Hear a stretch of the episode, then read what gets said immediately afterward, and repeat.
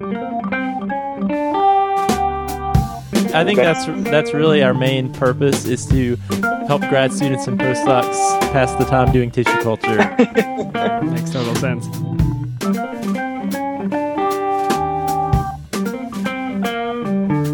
Welcome to Hello PhD, a podcast for scientists and the people who love them. Today on the show, we learn about skills to support your lab mates through the trials of graduate school. Stay with us.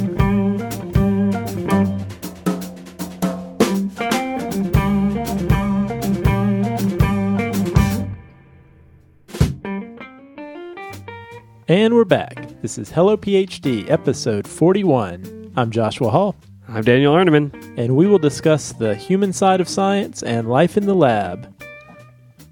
Another week, Dan. How are you, Josh? I'm doing all right. Good. Glad to hear it. Beautiful spring weather lately. I'm really enjoying it. Uh, hopefully, everybody's getting spring weather finally. Finally, and I feel like we're starting to reach that happy point where the weather's beautiful and the pollen has subsided.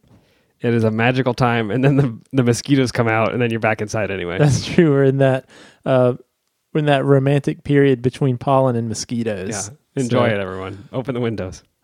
So you'll remember, Josh, back around the beginning of the year, we got an email from a guy named Juan, who is a graduate student who's doing a, a it's kind of a split program where he spends two years at the NIH and two years at either Oxford or Cambridge, and he actually ended up going to Oxford.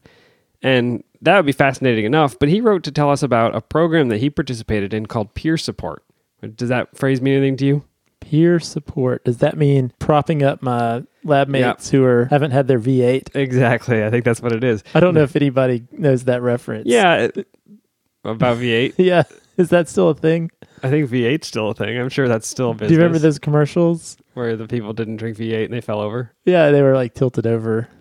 Um, I don't think anybody knows that either. Okay. Yeah. Welcome to the 80s. When was that? I don't remember. okay. Peer support is a system for training students to help each other.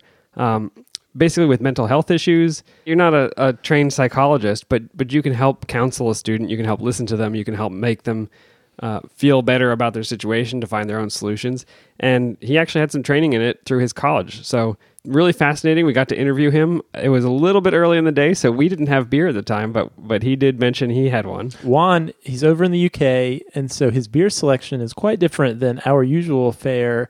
And as you'll hear, he broke out a beer. He's a fan of the show and knows beer is our, our thing. So he had a beer ready to be interviewed Yeah, by us. So anybody out there in the future, if you're going to be on the show, be sitting there ready with a beer if you want a gold star. or any kind of ethanol it is a wide open theme That's true. Uh, but anyway, he told us he was drinking Old Speckled Hen. And Dan, you will be glad to know I got my hands on some Old Speckled Hen here in North Carolina. I'm very glad to know that. And it's a tasty beer. It is not our normal style. I, definitely not our normal style. No, this is very different than what we usually drink, but I like this. So this is the, and actually like it's the in quotes old speckled hen. So if you can see me doing the air quotes, it's an English fine ale, five percent ABV, brewed in England, and yeah, it's really good. It's quite malty, not overly hoppy, but a nice malt character to it. Must have come over on a boat or something. But yeah, it's a really delicious beer. And if you haven't had uh, this English style, it's definitely worth trying. You know, when I smell it, it reminds me of what my house used to smell like when I brewed beer. Yeah, all the malts kind of cooking together. Yeah, so we will hear Juan give a much more detailed description of this beer in just a minute. So he had some great things to say about supporting his fellow students that I think will really be applicable to a lot of our listeners wherever they are. Let's listen in. My full name is uh, Juan Pablo Ruiz. Um, I'm originally from Mexico, but I've lived in the U.S. for uh, over 15, 16 years now. Uh, currently, I am on the NIH OxCam program, which is a really cool program. Um, I'm studying biomedical sciences, and it's a really cool program because we get to do two years at the NIH and two years at either Oxford or Cambridge. So I'm doing my Oxford uh, part now, and then I'm going to go to uh, NIH this September. That's awesome. That sounds like a really cool program. Very cool. Yeah, it's really uh, it's really nice. I really like it. Actually, it's uh, past uh, twelve o'clock here, so I actually have a beer with me. oh, wow. Uh, Yeah, it's a Fantastic. bit it's a bit early for you guys, but uh, I um I was a bit upset because I went to the local farmers market because they usually have a guy selling like really locally brewed beer, but he wasn't there today, so I had to buy some uh, from the store. But it's still local enough. It's from Suffolk. Oh wow. Uh, it's called an old speckled hen. I don't know if you guys have had it. Before. Oh yeah, we get old speckled hen here. We'll Definitely. Ah, okay, cool. So then I guess it's not that exotic. No, that's Uh, great. We'll pick that up for the for that episode. That'd be great. Awesome. Yeah. Tell yeah, us about it. What is it? What are the? What do you like about it? What does it taste like? Well, it's quite good. I think it's not as uh, good as having it at the pub because um, uh, I mean I, I find that it's it's quite funny because when my friends are here visiting, uh, they they taste the uh, beer from the pubs, which is hand pumped, and they go, "Ew, this is really flat and uh, warm." Oh yeah. Uh, but uh, this one this one is nice and cold. So uh, I guess I'm I'm I, I like beer, but I'm not really good with with the tasting stuff. But on the can here it says the aroma is malty, toffee, lightly roasted, and the taste is abundance of malts and distinctive toffee character. So Very good. Yeah, I don't know if you've heard the show before, but we're not very good at tasting either, so I wouldn't Um, worry too much about it. I have. I, I've followed you guys uh, uh, every week uh, since. Well, I, I have to say I discovered you about a month and a half ago, and then you became my weekly tissue culture uh, listening go to, and now I just keep uh, hearing you guys regularly. I on a think I think basis. that's that's really our main purpose is to help grad students and postdocs pass the time doing tissue culture. Makes total sense. So you reached out to us not too long ago, and and mentioned something called peer support and and how it was uh, how you were kind of using that around the lab and and we wanted to call you and find out more about it to see if this was something that other graduate students or postdocs could use. Yeah, yeah. So I mean, for me, it's it's probably been one of the best things I've I've done since I started uh, grad school. Um, that's been outside of of the lab. Um, it's it's really a, a university wide program, um, and and I got involved with it through my college. So the way the way university works here is a bit different from what we get in the U.S. And it's actually split up into colleges, which make up sort of the the community of who you live and interact with um, kind of like the houses at Hogwarts. So Yeah. um, Probably exactly like that, right? yes, uh, well, I Are mean, you are you know, except- Ravenclaw or Hufflepuff? you're you're not Hufflepuff, are you? No, we're not Hufflepuff, but I don't know what house. I keep trying to think what what house. Uh, so I'm at Pembroke College. Which one? What the equivalent of, of us is? And I can't think of, of any of the four because there's clearly some Slytherin and, and Ravenclaw houses. Uh, oh, is that right? I guess But, science uh, science would select for that. For the Ravenclaw, yeah. Uh, but I don't know what, what, what ours is. But yeah, so so through my college, I got involved in this program because they needed some. So there's the, they have the different common rooms. One is for the undergrads and one is for the uh, grad students, and it's called the middle common room. And um, they wanted some more people on this peer support program, and I signed up for it, thinking it would be a, a good thing for me to join. And it was a really intensive program. So it was a 30-hour training program over eight weeks but it was really nice because basically what the, the point of it is is um, you know when you're in university whether you're doing a, a phd or, or any other degree you're going to go through some stressful times. And the idea is that while there is a counseling service that's fully um, accessible to the students uh, you know whenever they want to make an appointment that if you train some students as well in active listening skills and you know uh, effective communication skills and how to deal with different issues that students can have or, or more commonly have then a lot of times for a student to approach another student who is you know who they see every day or they interact with at parties or in classes or even in the lab um, that it's easier for them to approach another student to talk to them in a way that is still confidential and you know sort of like counseling but that is you know more accessible and, and more more open and perhaps more comfortable for the students to, to do. And so it's it's been helpful really to I think uh, hopefully to people around me who I've I've done some sessions with but also to me as a, as a person and as a friend um, and just as as an overall you know uh, listener and, and and communicator. So it's been great Yeah, Juan, that makes a lot of sense. It it there's a stigma to mental health issues, and I think it's especially strong in in academia and in science. And to admit that I have a problem that I need to go talk to a counselor, uh, that's really really hard, and that's that's Mm. too high a barrier for a lot of people. Um, and they may continue to to kind of suffer mentally because they don't want to to take that step because that's that's a really difficult decision. But to have a person in my lab that I can just talk to, I think that's an amazing change. Um, exactly, yeah, and and I think um, a lot of times because there is that stigma, even people who are going through the normal stresses of everyday life, or maybe are going through particular breakups or grieving processes in their in their own personal lives outside of science, don't want to particularly go to a counselor because there is that stigma attached to it that if I go to a counselor, I probably am admitting to myself that I have a, a mental health issue. Um, when really it's, you know, a lot of times um, it, I mean, the, the, the level of, of intensity that, that you may need help with and that you may need someone to talk to um, is, you know, it ranges from, from, from all kinds of, of issues. And it's nice to be able to have someone to talk to that is just there as support, um, which wouldn't be very different from talking to your friend or to, you know, a relative. But a lot of times when you're in university and, and you've just moved in or you're living on your own and you don't have those sources of support, or it's you know the issues are surrounding those sources of support that you normally have. It's nice to have a third party uh, and and like you said it doesn't have the stigma or, or sort of this this hurdle to jump through to say i need to go see a counselor. So so juan i might have missed this. What portion of the students have have this training? Is it all the students or a subset of the students this peer yeah, support so, training no so so in this case it's it's a subset of the students um, who are put forth from the college um, who, who take this sort of training. So it's a voluntary uh, training. Uh, the only thing that the, the counseling service asks is that you commit to the, the full 30 hours.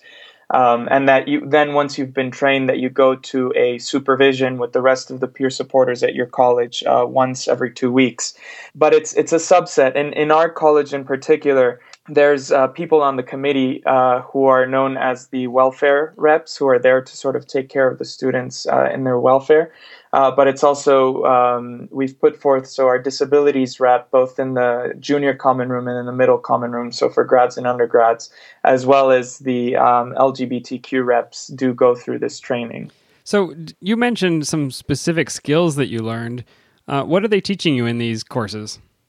Yeah, it's it's really interesting uh, because when you first go, it's it's sort of a, a back and forth process, and and really the first thing that you learn is is active listening, and what what active listening entails is how to both verbally and non-verbally give the person that is coming to you with an issue cues that allow them to feel comfortable and understood as well. There are a lot of um, a lot of times when people come to talk to us, uh, you know, as friends or as family members, we very quickly jump on this, um, you know, and we do it subconsciously. We we develop an opinion about the issue, what what it is that sh- would be best for them to do, and then we immediately start doing the talking ourselves and sort of put ourselves in their shoes and say, oh, you should probably do this, this, this, and this.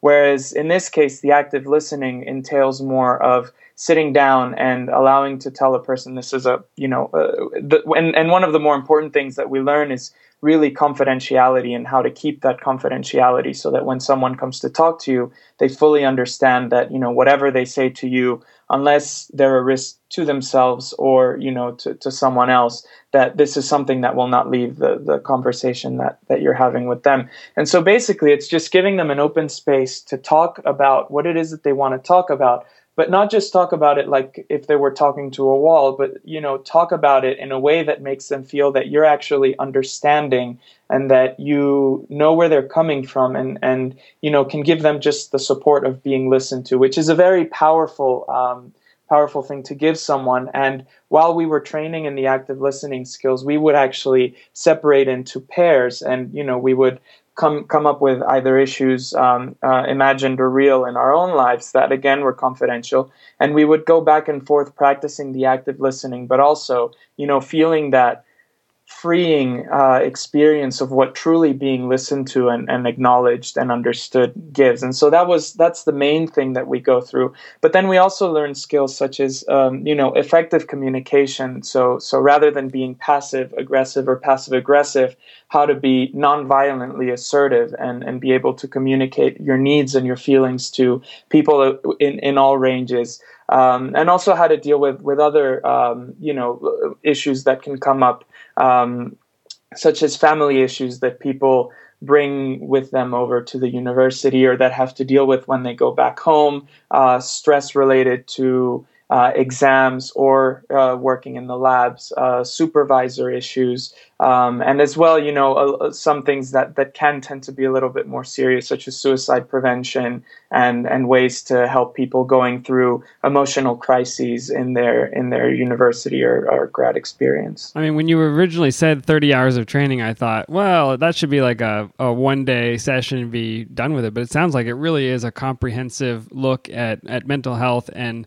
I think it's great that they're having you practice these skills because I think active listening is one of those things that you will use all of your life, but you get better and better and better the more you do it.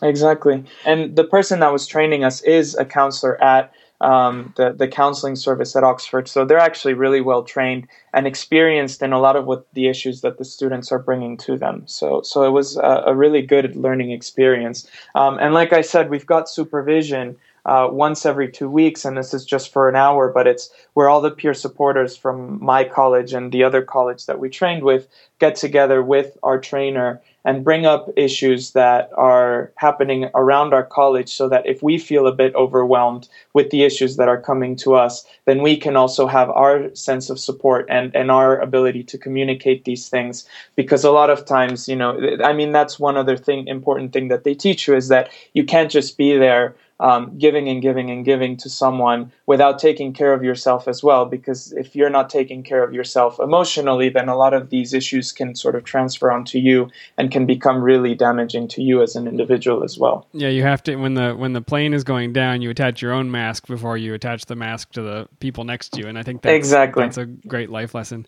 Do you have something? Exactly. To- yeah. So it sounds like really great comprehensive training that could be useful not just in in science and grad school, but lots of places. Yeah. Could you talk though for a minute about any practical ways you have seen this training be useful, you know, in the lab or with other students that that you've observed? And, yeah, and obviously actually- not violating any confidentiality, but a specific Yeah. example would No, be helpful for people. No, no, no, definitely, and and and you know, it's it's interesting that um that that you guys brought this up because you know I didn't train with these with with the peer support for lab or through lab. I did it for college and through college, but a lot of the instances that I've been having after listening to your podcast and after talking to people in the lab has um, has been to start to notice a lot of these skills where they are more needed in in a lab lab environment or a um, you know a science environment because we're so focused on the science um, and and in doing experiments and in collecting data and in analyzing that data that we tend to forget a little bit um, about the you know emotional well-being of, of students and it can be a very stressful situation. So i have come across a few um, areas for example where people are are having and and a lot of them are, are similar to the issues that we have that that you guys have discussed in in your program as well where it's issues of perhaps there's um, some miscommunication going on as to the expectations of how much time should be put into lab and and um, how much time should be put outside of lab. How do you balance work and life, and how do you communicate that effectively with your supervisor so that both the the expectations and, and needs of both parties are met? And that's where the effective communication comes into play. Um, or the emotional well-being you know when when someone is going through a really tough time in lab and the experiments are not working over and over and over again and they're going through a slump and they're really frustrated and they maybe don't have friends outside of the lab um, who can listen to them and understand them in that way or you know maybe the people that they talk to about this in lab only respond with what you guys have talked about with the typical oh it's maybe you, you're not spending enough time in lab. You just need to go back and do more and more and more and more and more you know or or maybe you're not doing good enough. So i think a, a lot of the the issues um, that we don't necessarily think about as scientists because we're very um, you know objective data driven people and because we're also very focused on the experiments and on the projects that we're doing a lot of those issues once you really start to give people the space to talk about them and once you know because no, no one talks about them in, in a lab on, an, on a regular basis but you know when i came in after this training and i started telling you know my my housemates or people at the institute you know hey we did this great workshop on communication effective communication or we you know learned today about you know emotional uh, stability and intelligence and how to more effectively deal with stress. Um, once you open that door for people to actually start a dialogue about it you realize that a lot of people are thinking about the same things. A lot of people are going through the same issues, and they're just not talking about it because there's there's a weird taboo in, in science about talking about these things. And and it was just a very interesting and eye opening experience for me um, to have. So um, I don't know if, if that was specific enough for you guys, or if that's, you want something. I something think that's else. really great. And and I'm as you're as you're describing this with the students kind of supporting each other, I I just wonder, can you imagine a world in which the the PIs and the the head scientists took this type of training? Can you can you think about I, what that would be like? I mean, I've I've been since I took this training. This has been on my mind twenty four seven. Is how do we provide? And I know that some. I mean, at the NIH, um, as as the program that I'm taking, um, you know, the training that that people go through when they go to the NIH for for NIH programs is really great because they do offer a lot of these um, you know, effective management courses, emotional intelligence courses, um, how to support people on that level. But I'm with you on this. I mean, if people, and, and I think it, it's going to be up to the, the generation of the people who are coming into science now and sticking around and forming their own labs to understand the importance of this, to be able to bring this about but I mean, I think it would be great um, to have you know entire institutes uh, and you know not just labs where people are openly discussing about these things and where the type of emotional support is there to you know give give people who are going through because everyone's going through the same stresses right? Or, or at least similar stresses. Um, so talking about these things and being able to give each other support um, through these these methods you know effective communication and, and active listening. These are all things that i think people could only benefit from. I think it would it would only make things much better than what they already are um, so so one last question that i have is you know you were fortunate that your institution had this training available that you were you know that you were able to take part in. So for our listeners, grad students and postdocs who are listening to this and think, yeah, that would be really helpful to learn some of these skills, active listening, emotional intelligence, just being able to more effectively support peers or to be supported or be supported. Yeah. What advice do you have for let's say a graduate student who's at an institution that maybe doesn't have this formalized training but who would be very interested in learning more or trying to instigate something like this on their own campus? What advice would you have for them? Yeah, I think I think uh, that's that's a very good point, and I think it would be great um, if people did, uh, you know, look look into this. Um, a lot of times, it won't be perhaps the science areas that have these types of trainings, but I know that a lot of um, businesses and corporations do take a lot of this into account and, and give this type of training um, because of uh, you know industrial and organizational psychology. So it could be that the training might not be offered through the, the the science department, but if they perhaps search out in other departments, they may find that there are um, other other places that, that offer this within the university. Um, the other option would be to actually go to, I, I think and, and hope that most universities uh, nowadays have some sort of counseling service for students. And so if they feel comfortable enough approaching some of the counselors at the university and saying, hey, this sounds like a great model, how do we go about learning or bringing some of these techniques into the university so that people can peer support, um, then perhaps their counseling service can then, you know, start uh, a, a, plan for, for incorporating into the university and maybe even contacting me. I'm, I'm happy to put them in touch with the um, with the Oxford Counseling Service and they can offer tips and advice ab- about when they were starting these programs up. But um, if, if all else fails, I mean, there are different websites and, and um, organizations outside um, of the university setting that offer these types of trainings. Um, for the, the one that comes to mind, because I have the sheet here in front of me, for nonviolent communication, which is a great um, course in and of itself to take, there is a Center for Nonviolent Communication, and they do have a website um, and a phone number. Um, and and there is a book written by the, the author who, who originally came up with this, Marshall B. Rosenberg, and uh, it's the Center for Nonviolent Communication. So I think the website I have here is www.cnvc.org, and I guess they can find out information on that type of thing um, as well. Um, my university or the college is running another course called Adaptive Resilience, which is um, a lot along these same lines, but more geared toward teaching people how to deal with stress uh, in high stress situations and how to maintain a, a, constant level of sort of contentment and calm. Uh, so, adaptive resilience is the word for that. But uh, also look at the NIH training website. So, OITE is um, is the internal training uh, for the NIH. And I know that they do have a lot of these courses, so maybe they can find some grant money to go take one of these trainings at the NIH and then bring it back to their own campus. Uh, so I think one thing we can do is I know we'll check out those websites, and I'm certain on the NIH website a lot of these things are listed, but I think having a lot of these terms uh, for as are good starting points for grad students and postdocs who are interested in learning more to do their own research. And so I know you sent Daniel some information about some of the training you did that has, you know, some of the curriculum with active listening, adaptive resilience. What we can do is compile these terms um, on our show notes when this posts and so students will give them a starting point to know what to look for on their own campuses as they look for training or or go online to try to learn more about these topics Juan, this is this great. has been fantastic. I want to live in the world where we are all uh, trained in active listening and nonviolent communication, where we're supporting people in our lab, where our PI knows how to communicate with us and we know how to communicate back.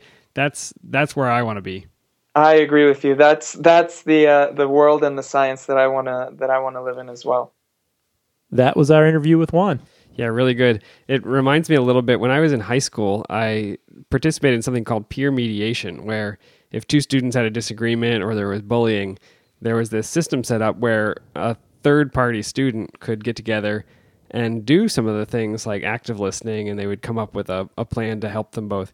It was really fascinating to watch um, people who were kind of enemies in high school sit and they had to active listen to each other. So you have to say to the person, mm uh, you kind of describe how you see the situation, and they have to say back to you what they heard you say, which is really tough, especially if you don't want to, you know, engage with them. But it, it really breaks down a lot of barriers. Yeah, there's something powerful about interacting with your peers that is has much bigger impact, I think, than than if you sort of transverse these sort of power dynamic lines. But, you know, I also thought about in the context of graduate school, you know, often a PI or an administrator or or someone in the department, a director of graduate studies, is not really interacting with the student quite at the day to day level that the fellow students are. And so often, the first responders, if you will, or the people who might see the first warning signs of a student in crisis are going to be the peers. And any system in place where we can actually